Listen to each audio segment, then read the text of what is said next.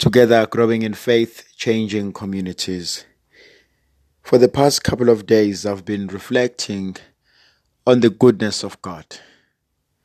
The goodness of God towards us in our own lives, the goodness of God towards those around us.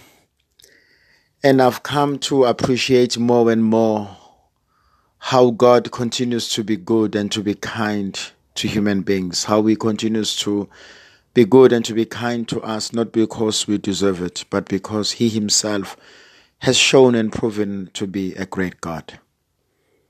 I look at the gift and the value of life, and I look at the things that happens in our own lives. And I sometimes wonder if I was in the position of God, would I be as kind, as generous, as loving as God is, knowing the circumstances in which the people that expect and need that kind of love from me were to act and behave the manner in which they do. And I've come to realize that the beauty in God is not on what we do, but rather on who He is in Himself. He is love Himself, He is forgiveness Himself.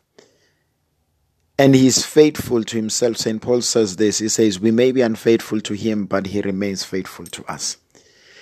So the goodness and the love of God for me is manifested in the many blessings in which he gives us, in the blessings that he gives us in our day to day existence, the gift of life, the gift of those around us, the gift of family, the gift of friends, the promises that he fulfills the answers that he the prayers that he answers rather the healing that he not only promises but that he delivers.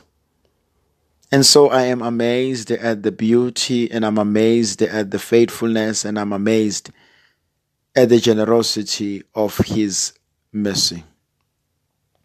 And so i think one is moved to compassion because he has received compassion in God. One is moved to forgiveness because he has been forgiven by God. And one is moved to be more understanding and accommodating because God has been extremely loving, extremely accommodating, extremely understanding. And so I think one of the greatest things that we are being called to in our own lives is to count our blessings, to count that which I have rather than that which I do not have.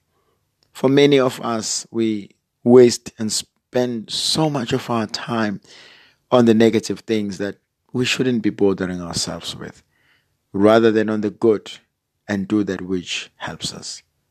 God bless.